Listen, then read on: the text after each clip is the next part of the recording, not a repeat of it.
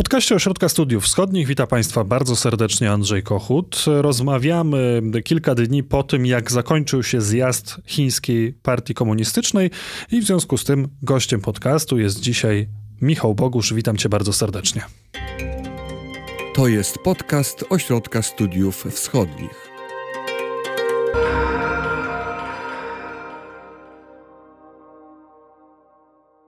Ten zjazd, 20 zjazd Partii Komunistycznej, przyniósł przede wszystkim przedłużenie władzy Xi Jinpinga. To jest coś, czego spodziewaliśmy się, czego komentatorzy, analitycy obserwujący Chiny się spodziewali już e, od dawna. Xi Jinping przełamuje tą nieformalną tradycję w Chinach, zgodnie z którą przywódca chińskiego państwa po dwóch kadencjach powinien zrezygnować. On swoją władzę kontynuuje, ale czy wiemy, z jakiej pozycji, jak silna jest pozycja Xi Jinpinga w chińskiej partii komunistycznej, wnioskując z tego, co wydarzyło się na tym 20 zjeździe? Trzeba zaznaczyć na początku, że y, przedłużenie władzy Xi Jinpinga jest faktycznie złamaniem pewnej tradycji, ale tradycji bardzo krótko trwa i tak naprawdę tylko jego poprzednik Hu Jintao oddał władzę po dwóch pięcioletnich kadencjach i wtedy przekazał całość władzy swojemu następcy, czyli Xi Jinpingowi a tak naprawdę wcześniej to była tylko teoria, którą zakładano, że partia będzie wypełniała wraz z postępującą instytucjonalizacją reżimu. Faktycznie Xi Jinping jeszcze 5 lat temu zniósł ograniczenia w liczbie kadencji dla przewodniczącego Chińskiej Republiki Ludowej i się spodziewamy, że w marcu na sesji Ogólnochińskiego Zgromadzenia Przedstawicieli Ludowych OZPL fasadowego parlamentu dostanie trzecią kadencję także jako przewodniczący Harel, czyli głowa państwa. Xi Jinping na pewno wychodzi wzmocniony ze zjazdu i wzmocniony bardziej niż się tego spodziewaliśmy. Doprowadził do odejścia czterech osób ze stałego komitetu biura politycznego. To jest takie siedmiu, teraz obecnie siedmioosobowe grono, które zarządza całą partią. To jest zawsze działające, zawsze aktywne ciało, które podejmuje wszystkie bieżące decyzje i tak naprawdę narzuca wiele decyzji zarówno biuro, biurowi politycznemu, jak i komitetowi centralnemu.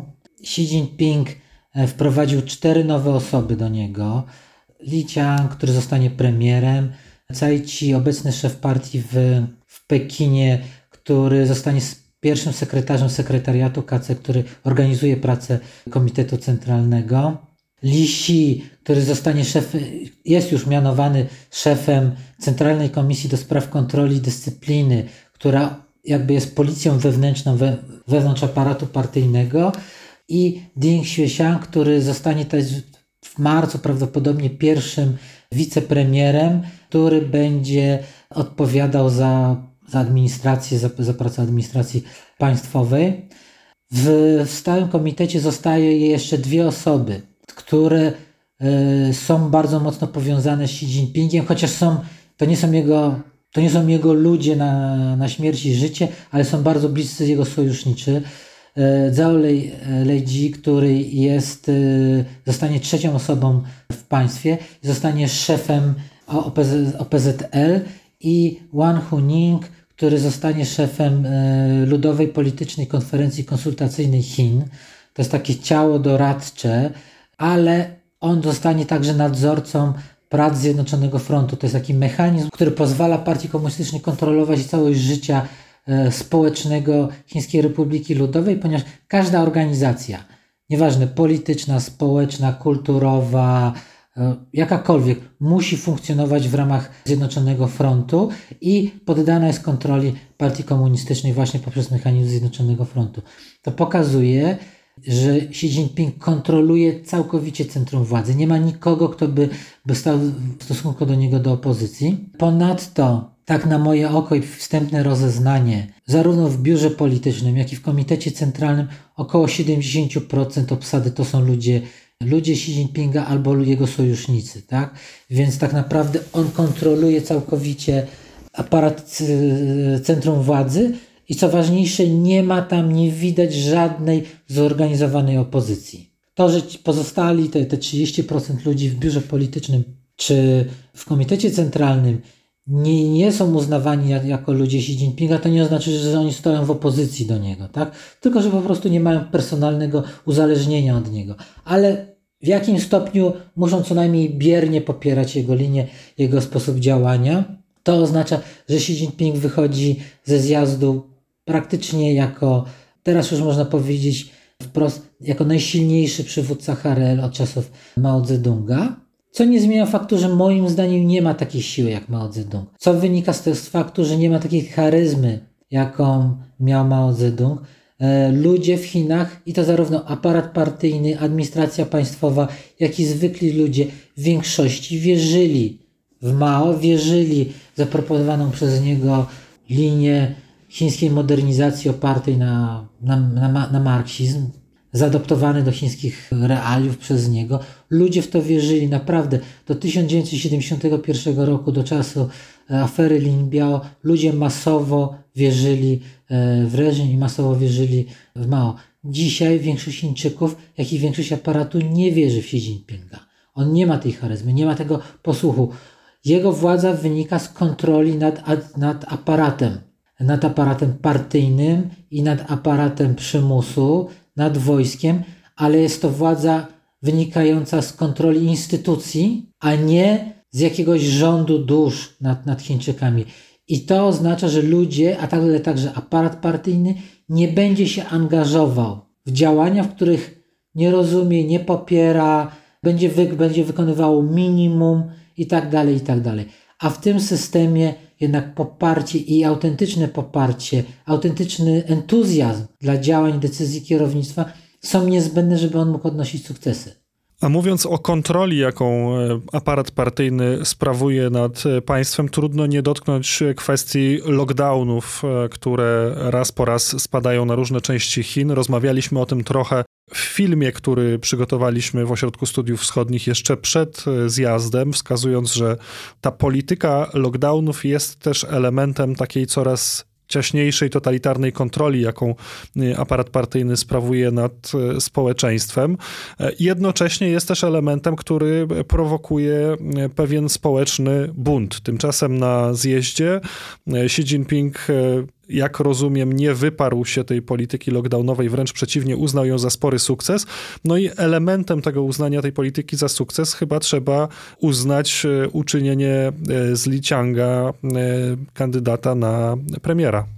Znaczy ja bym nie wiązał awansu Li Qianga na premiera z lockdownem w Szanghaju, który był faktycznie brutalny i bardzo ostro przeprowadzony. Li Qiang jest szefem partii w Szanghaju. Myślę, że on po prostu go przeprowadził, bo, bo wierzy w tą politykę zero COVID i, i, i po prostu dąży do wypełnienia e, decyzji e, Xi Jinpinga, ale czy byłby ten lockdown, czy nie byłoby tego lockdownu w Szanghaju, który wynika po prostu z faktu, że tam się pojawiła, pojawiło ognisko epidemii, to moim zdaniem Li Qiang był tak i tak został premierem ponieważ jest zaufaną osobą e, Xi Jinpinga, jest osobą, którą on ciągnie za sobą jeszcze od czasów Fujian, od co najmniej 20 lat. On współpracuje z Xi Jinpingiem, więc myślę, że on był po prostu e, Został dlatego szefem partii w Szanghaju, ponieważ Xi Jinping przygotowywał go na premierostwo, a nie został premierem, ponieważ poradził sobie z lockdownem będąc szefem partii w Szanghaju. Myślę, że po prostu tu jest inny, trochę inny porządek e, rzeczy. To nie zmienia faktu, że masz rację, że Xi Jinping w czasie zjazdu, w czasie swojego raportu z pracy Komitetu Centralnego poprzedniej kadencji wyraźnie powiedział, że to strategia zero COVID odniosła sukces i wszystko wskazuje, że będzie kontynuowana, ponieważ jest to przede wszystkim też bardzo dobre narzędzie kontroli społecznej, w okresie, w którym spodziewamy się, ale także i partia się spodziewa, i Xi Jinping spodziewa się, że będzie bardzo trudny dla Chin, będzie wymagał e, poważnego przekształcenia modelu rozwoju i to może wprowadzić chaos, bardzo niebezpieczne, bardzo niebezpieczne trendy w społeczeństwie e, dla partii komunistycznej i partia chce sobie zachować możliwość zwiększenia kontroli społeczeństwa, a polityka lockdownowa czy polityka e, antyepidemiologiczna do tego, jest do tego doskonałym narzędziem. Takim elementem tego zjazdu, 20 zjazdu Komunistycznej Partii Chin, który był bardzo mocno analizowany w europejskich mediach, w amerykańskich mediach, była oczywiście kwestia Tajwanu. Ja sobie przypominam rozmowy z tobą jeszcze sprzed tego zjazdu i również to, co pojawiło się we wspomnianym już filmie Ośrodka Studiów Wschodnich, gdzie ty prognozowałeś, że ten temat Tajwanu rzeczywiście zostanie poruszony, że jest to element pewnego partyjnego rytuału i tego dokładnie należy się spodziewać. Czy mimo to e, w tym, co pojawiło się na zjeździe odnośnie Tajwanu, był jakiś element dla ciebie zaskakujący? Czy widzisz tutaj jakąś zmianę polityki chińskiej względem Tajwanu? Spodziewaliśmy się, że nastąpi zaostrzenie retoryki, tak, że ta e, eskalacja retoryczna będzie miała miejsce także w czasie zjazdu. I faktycznie e, Xi Jinping mówił oszy, używał bardziej ostrego języka w kwestii Tajwanu i do statutu partii, który jest ważniejszy niż konstytucja HRL w tym systemie, e, wpisano sprzeciw wobec separatystycznych trendów nawołujących do niepodległości Tajwanu.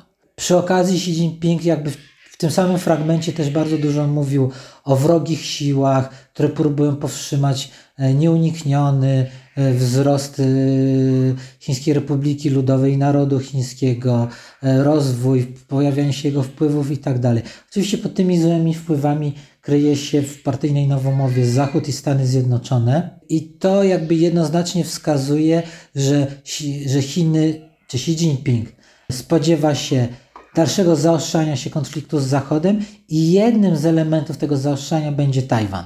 To nie oznacza, że za miesiąc czy za dwa Armia Ludowo-Wyzwoleńcza spróbuje przeprowadzić desant na, na Tajwanie, ale możemy się spodziewać, że, że ta sytuacja wokół Tajwanu będzie się zaostrzała i będzie na pewno bardzo mocno retorycznie wygrywana czy wykorzystywana przez partię do pozyskiwania e, legitymizacji wewnętrznej, a kto wie, może w sytuacji bardzo poważnego kryzysu wewnętrznego będzie ta karta tajwańska wykorzystana, żeby zdobyć szybko poparcie, czy odzyskać szybko poparcie. No i wtedy możemy, może, mogę, bo, boję się, że może partia się zdecydować, czy Xi Jinping mogą się zdecydować na podjęcie jakichś działań militarnych.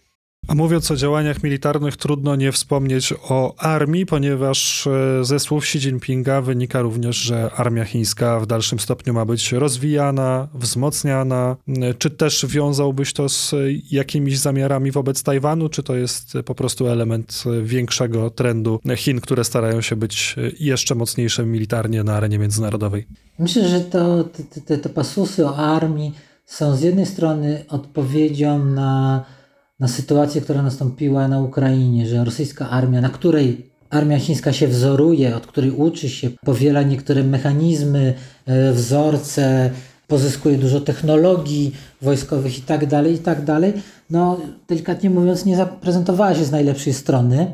To musiało zmusić kierownictwo do zastanowienia się nad stanem chińskiej armii i czy chińska armia faktycznie byłaby zdolna do przeprowadzenia bardzo skomplikowanej operacji inwazyjnej na Tajwan. Więc yy, myślę, że, tu, że te, te, słowa Xi Jinpinga z raportu są w pewien sposób od, próbą zaadresowania tego problemu. Z drugiej strony jest to oczywiście sygnał do zagranicy, że szykujemy się, budujemy się, szykujemy, rozwijamy swoje możliwości, tak, że jeżeli kiedy będziemy pewnego dnia gotowi, zdecydujemy się sięgnąć po to, co jest nasze, a oni uważają, że Tajwan jest ich, to wy nas nie powstrzymacie i tylko to doprowadzi do wielkiej wojny z Zachodem. Taki jest tego oczywiście ukryty między wierszami przekaz.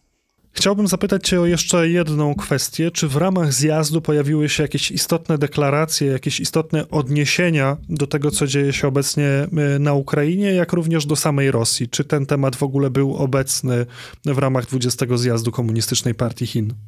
Nie, bezpośrednio nie pojawiło się żadne ogłoszenie, tylko Xi Jinping mówił o, o komplikującej się sytuacji międzynarodowej, e, zamykaniu się okna możliwości, e, działaniu hegemonistycznym niektórych państw, ale to się odnosiło akurat do Stanów Zjednoczonych.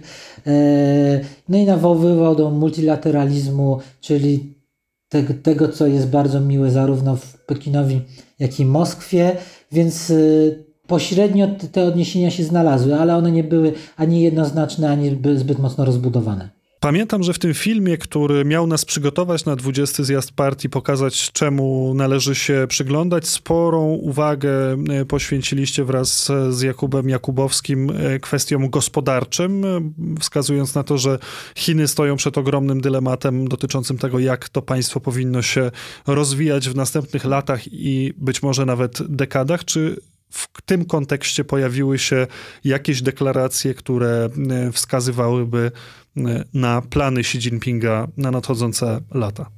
Do statutów partii wpisano koncepcję wspólnego dobrobytu. To sygnał, że priorytetem dla Xi Jinpinga będzie teraz zmiana modelu rozwoju społeczno-gospodarczego, w tym mechanizmów redystrybucji. Dla partii najważniejsze jest teraz przeniesienie strumienia kapitału około między 40 a 50% PKB co roku, który był kierowany na projekty infrastrukturalne. Czyli tak naprawdę PKB kreowano tylko po to, żeby mieć pieniądze na to, żeby móc kreować PKB w następnym roku na konsumpcję. Oczywiście nie całe 40 czy 50% trafi na konsumpcję. Jakaś część, ale już bardziej rozsądna, powiedzmy 20% PKB będzie wciąż trafiało na, na inwestycje, ale te 30% PKB powinno trafiać na konsumpcję po to, żeby móc pobudzić chińską gospodarkę od wewnątrz, żeby ona nie była uzależniona od importu zarówno kapitału, jak i technologii z zagranicy i nie była uzależniona tak bardzo od eksportu. To uzależnienie od eksportu było zmniejszane sukcesywnie w ostatnich latach, ale w czasie pandemii znowu odbiło i tak naprawdę Chiny przeszły suchą stopą, czy w miarę suchą stopą przez pierwszy rok, półtorej e, pandemii, właśnie dzięki gwałtownemu wzrostowi eksportu. Ale zmieniające się otoczenie międzynarodowe, E, starzejąca się także populacja, to oznacza, że nie będzie dostępu do taniej siły roboczej i tak dalej, powoduje, że ten model trzeba zmienić. Ale jego zmiana będzie bardzo bolesna, bo te 30, 40 do 50% PKB przeznaczane na inwestycje trafiało przede wszystkim do klanów partyjnych, do oligarchii partyjnej i one realizując różnego rodzaju zadania, projekty infrastrukturalne, mniej lub bardziej potrzebne, tak naprawdę przejmowały część tych pieniędzy, bardzo się bogaciły na, na tym całym, całym procesie. Odcięcie tego strumienia pieniędzy od partii, od, od oligarchii partyjnej będzie oznaczało tak naprawdę wejście w konflikt Xi Jinpinga z lokalnymi strukturami partyjnymi.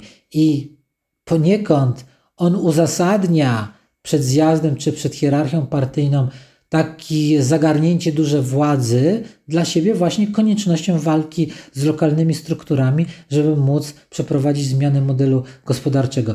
To jest jak zwykle wszystko e, system naczyń połączonych. Jedna rzecz zależy od drugiej. On musi zdobyć władzę, żeby móc walczyć ze strukturami partyjnymi, żeby móc zmienić model gospodarczy i przesunąć pieniądze z, czy i kapitał z, z, z projektów infrastrukturalnych, które, których po prostu jest ogromne już wysycenie w Chinach na, na, na, na konsumpcję wewnętrzną, która ma napędzać i uniezależnić Chiny od świata zewnętrznego. Bardzo skomplikowany proces, który inne gospodarki także oparte na, na, na, na podobnym modelu eks, mieszaniny eksportu i inwestycji wewnętrznych przechodziły w bardzo bolesny i długotrwały sposób. No zobaczymy, czy Xi Jinpingowi się uda, uda to przeprowadzić w ciągu 5 czy 10 lat, którym wydaje się będzie chciał rządzić, co najmniej. Więc y, myślę, że możemy też wrócić do tego, co wcześniej mówiliśmy o COVID-zie, że utrzymywanie tych narzędzi do kontroli społecznej jest właśnie Xi Jinpingowi także potrzebnych na ten okres e, przekształceń strukturalnych chińskiej gospodarki, bo bez tych narzędzi nie zdoła, albo wydaje mu się, że nie zdoła utrzymać chińskiego społeczeństwa w karbach i grozi mu wybuch, który mógłby zmieścić nie tylko jego, ale też partię komunistyczną. Sytuacja jest bardzo skomplikowana. Pozornie Chiny rozwijają się wciąż w oparciu o dotychczasowy model, ale koszty i nakłady, które są konieczne do e, zdobycia kolejnych paru punktów procentowych wzrostu PKB są ogromne e, i nie przekładają się na, na, na przestały się przekładać już na na relatywny wzrost poziomu życia ludności, co też jest stykającą bombą. Do tego dochodzą oczywiście nierówności społeczne itd. Tak itd. Tak Sytuacja jest bardzo skomplikowana e, i Xi Jinping zdobył tą władzę, taką, taką absolutną władzę, jaką teraz ma, właśnie pod hasłem walki z tym, jakby rozwiązaniem tego problemu. Moim zdaniem taki model jednowładztwa nie sprawdzi się w tym, w tym wypadku, ponieważ y, sytuacja jest zbyt skomplikowana i jeden środek decyzyjny nie wiadomo jak nawet jak, jak najbardziej mądry i przygotowany, a Xi Jinping do tego nie jest aż tak bardzo e, przecież przygotowany, nie poradzi sobie z, z, tak, z tak dużym wyzwaniem, no ale może Partia Komunistyczna udowodni mi, że się mylę.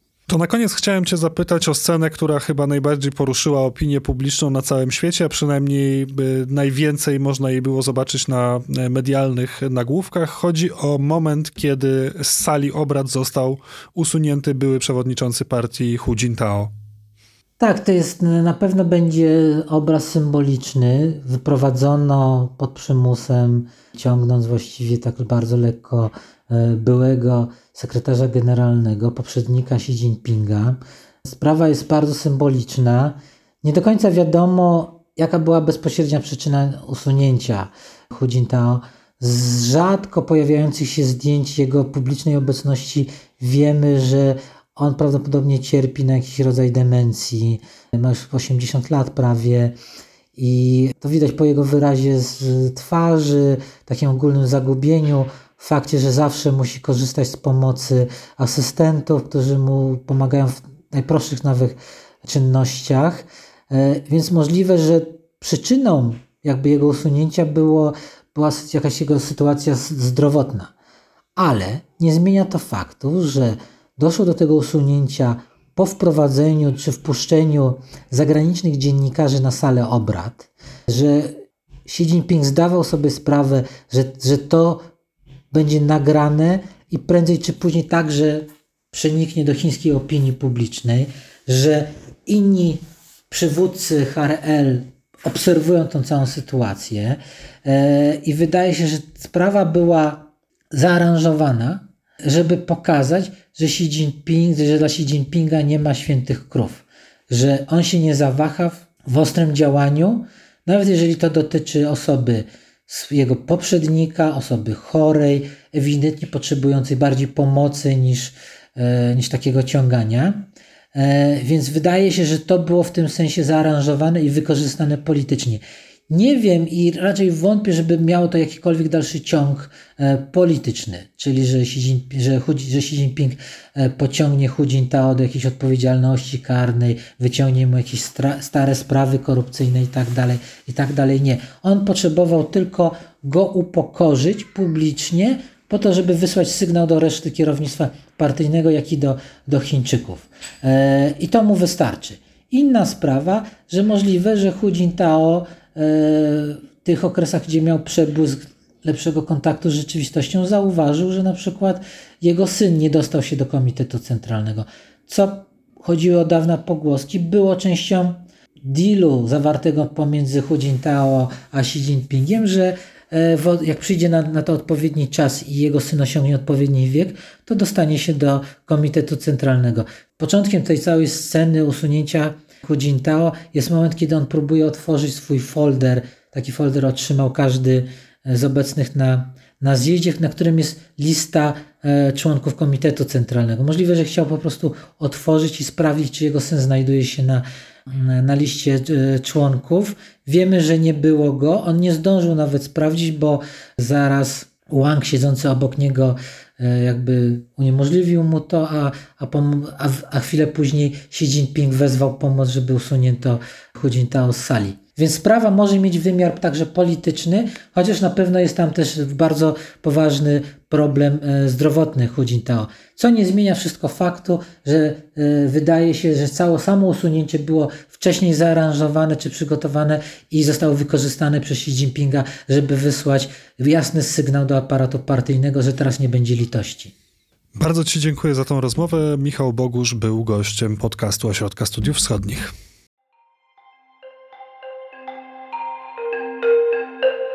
Wysłuchali Państwo podcastu Ośrodka Studiów Wschodnich. Więcej nagrań można znaleźć na stronie www.osw.waw.pl.